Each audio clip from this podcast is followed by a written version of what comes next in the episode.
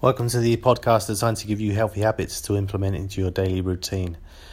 And today I'd like to talk about plastic, plastic pollution, and how it's really needed to create awareness out there in the big wide world because currently we're seeing whales end up on beaches dead due to the fact that they've swallowed plastic plastic bags and probably other forms of plastic, and it's become becoming more evident, you know, month by month that we're just killing the oceans, and um, it's quite a big deal because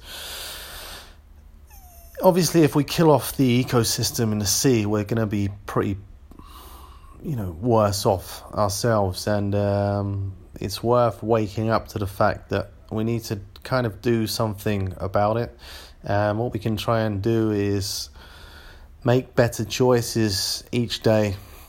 It might well be that you purchase and invest in a reusable coffee cup.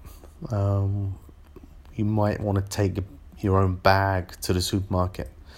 It's kind of simple little choices because these choices add up and it's really, really important and I don't think people realize how important it is. They're kind of asleep to the fact that, you know, if we kill the oceans, ah, it doesn't matter, you know.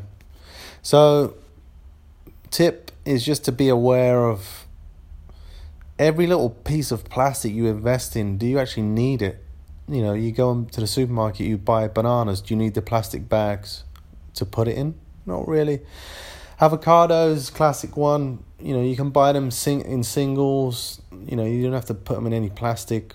Um, they come in packages as well, which is it's just an example of some of the things you might think of picking up in the supermarket, and you can just choose to invest more wisely. Um, so yeah, that's my tip, and I'm just trying to kind of make people more aware of this. It's really important that we don't overconsume with plastic uh, for a healthier planet and a healthier healthier people really. So that's my tip of the day. Enjoy. Bye.